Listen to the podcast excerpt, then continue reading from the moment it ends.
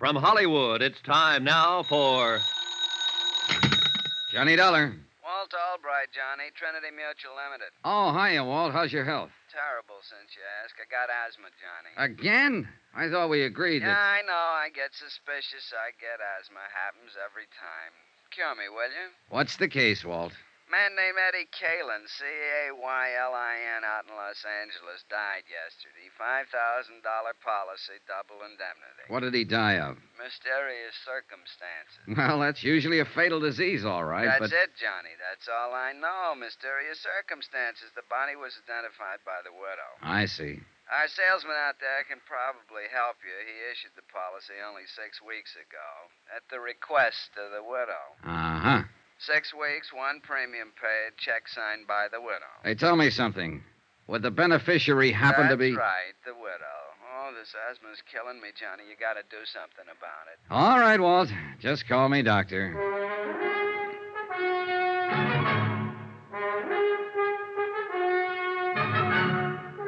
Tonight and every weekday night, Bob Bailey in the transcribed adventures of the man with the action-packed expense account, America's fabulous freelance insurance investigator... Yours truly, Johnny Dollar.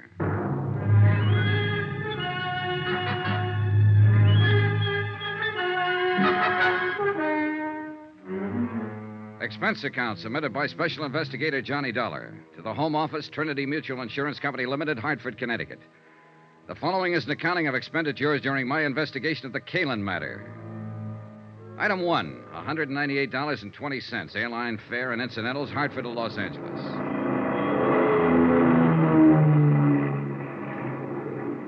I hadn't arranged for anybody to meet me when I arrived at L A, so I picked up my bags and headed for the taxi stand. Mister Dollar, please...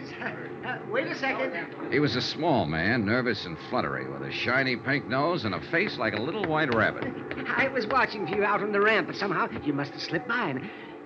You are Mister Dollar, aren't you? Yes, I'm Johnny Dollar, but I don't think I... Uh... Uh, Welch. Presley Welch. I'm the... Oh, yes, you're the district salesman here for Trinity Mutual. That's right. Well, how are you, Mister Welch? Well, I'm out of breath at the moment. From running, you understand. You see, I'm troubled occasionally by asthma. You too? Oh, do you have asthma, Mister Dollar? No, it's a friend of mine in Hartford. Oh, in Hartford? Oh, well, you don't say. Yes, in fact, I came out here just to cure it for him. Out here? Oh, this is the worst place you could have come. Oh, you see, the smog here is so bad. Oh, now, oh, I do believe you're joshing. I guess I am at that. Come on, let's add to my expense account with a cup of coffee. Oh, do you really think we should? Oh, why not? Let's be daring. All right, let's. I always say if the company can't afford it...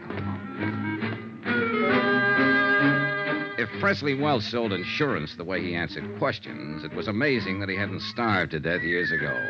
He skidded around the field, flip-flopped overhead, and buzzed the tower, all verbally, of course, and for fifteen minutes he didn't touch a wheel to the ground. But when he did finally land, he came in with a swoop. I do hope you'll accept my apologies, Mister Dollar, for causing all this trouble, because the whole thing is my fault, of course. Oh, I don't see how, unless you murdered Eddie Caylin. I... May, oh, why... I scarcely knew him.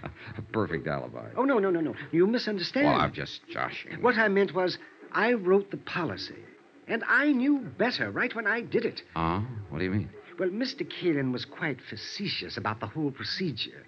When I tried to point out the retirement security factors in our multiple endowment plan, he actually laughed. You don't say? Yes. He said all the security he'd asked for was... two aces up and one for the kicker. Well, what about Missus Caylin? What was her attitude? Well, she was quite serious about it. Wasn't she the one who actually applied for the policy? Well, not technically. The beneficiary can't, you know. It's against the rules. Yeah, I know, but didn't well, she... Well, she was the one, yes, that called me and asked me to come out and talk to her husband, and he finally signed the application, but he seemed to regard it as a joke. He only did it as a favor to her, uh, something of that sort. And now it's turned out to be a ten thousand dollars favor. What kind of a woman is she, Mister Welch? Well, she's quiet, well-mannered, quite charming, I thought. I, I must confess I felt a good deal of sympathy for her in view of her husband's incessant flippancies. A real happy fellow, huh? Oh, positively frivolous, Mister Dollar. And I should have been warned by his attitude. You know, insurance is a serious business. Oh, sure. But Eddie Caylin didn't laugh himself to death. Oh, oh my. Oh, he died in a fire when his automobile caught... Oh, laugh. Oh, I see what you mean. Say, tell me, how well did you get to know the Caylins, Mister Welch? Oh, hardly at all. I saw Mister Caylin twice, once at his apartment the evening I sold him the policy, and, and then two weeks later at my office when he came in to sign the papers. And Missus Caylin? Only once, that evening at their apartment.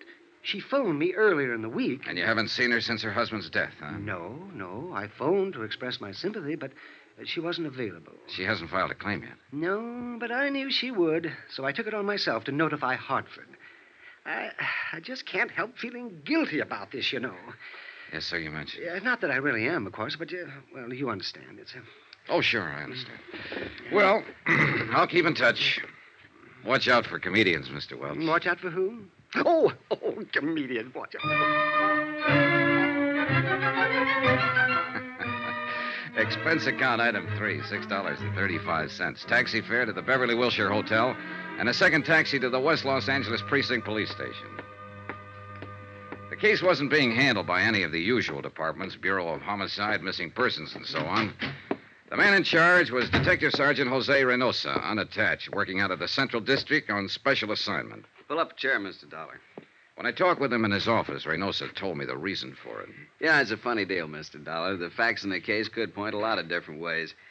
But the way it stands right now, they just don't add up in any direction. At least not quite. Do you mind filling me in on some of those facts, Sergeant? I'll be glad to. Last Thursday morning at four twenty a.m., we got a call relayed through the fire department to investigate a burned automobile out on the Palos Verdes Headland, uh-huh. up in the hills above the harbor. The car was lying in the bottom of a ravine below the road, and it was a total loss. Apparently, the gas tank had burst and flooded the whole interior. Oh, what do you mean, apparently?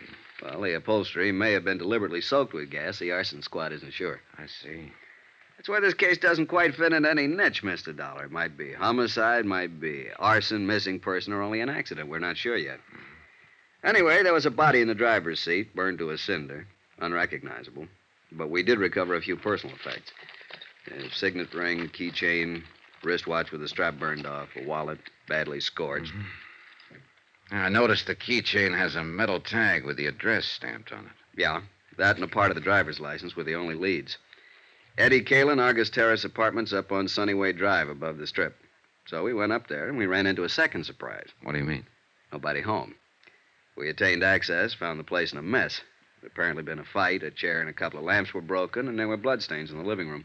What about Missus Caylin? Located her the next afternoon. She'd been spending a few days at a friend's cabin up at Arrowhead. Does the friend confirm it?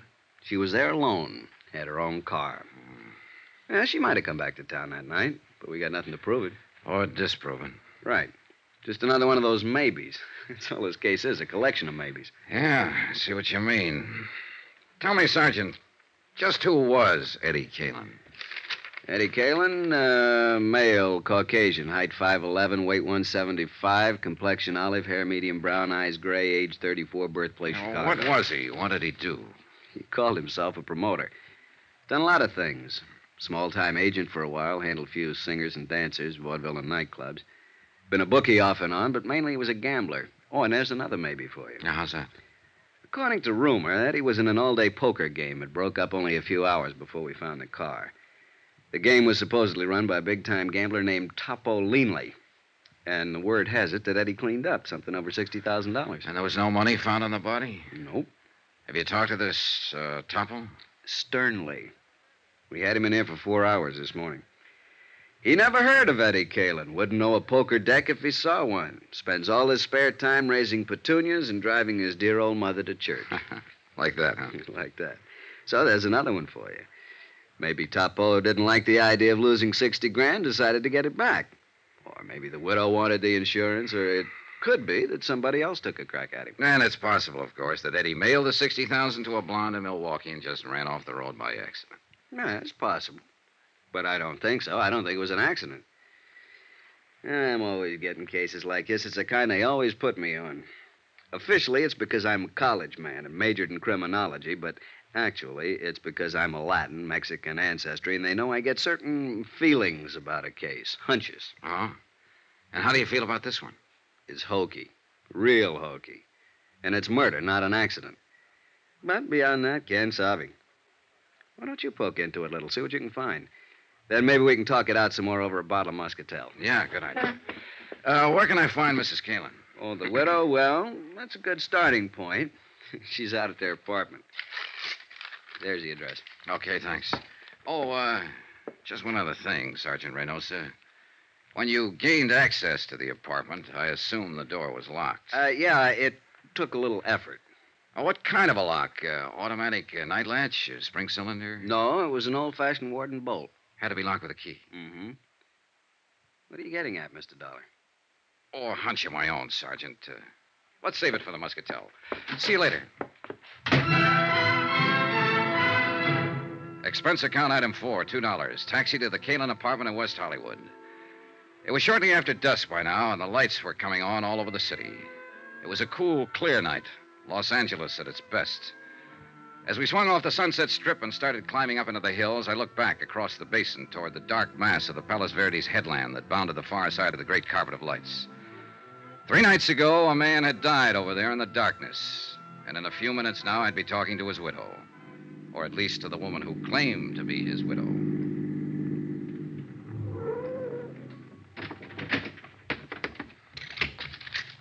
Keep the change. The Argus Terrace Apartments, like most of them in that section, sprawled up the hillside above the street. Six or eight apartments on as many different levels, all opening onto a central patio filled with walks, steps, and banks of tropical plantings. The Caylin's apartment was at the top, and I was still fifty feet from it when the door opened and a man came out and hurried toward me. I stepped back against the shrubbery and waited for him. Good evening, Mister Welch. Oh, oh. my. Oh, it's you. Your second visit to Missus Caylin? Second? Oh, yes. Yes, it is. I, I imagine you've been notified, too. Notified? Well, yes. I got a wire from the home office in Hartford this evening. That's why I'm here. Well, Missus Caylin has filed under the double indemnity clause of the policy a claim for ten thousand dollars. She has, huh? She, she hopes it can be paid immediately and without any trouble. Well, I don't like to dash a lady's hopes, Mister Welch, but I've got news for the widow. News?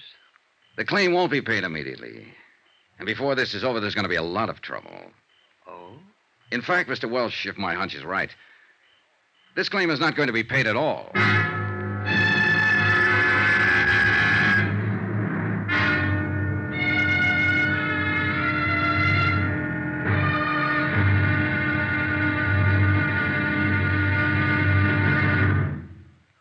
Now, here's our star to tell you about tomorrow's intriguing episode of this week's story. Tomorrow, a lovely girl lies, cries, crosses her heart, and hopes to die. And a killer fires from the dark. Join us, won't you? Yours truly, Johnny Dollar.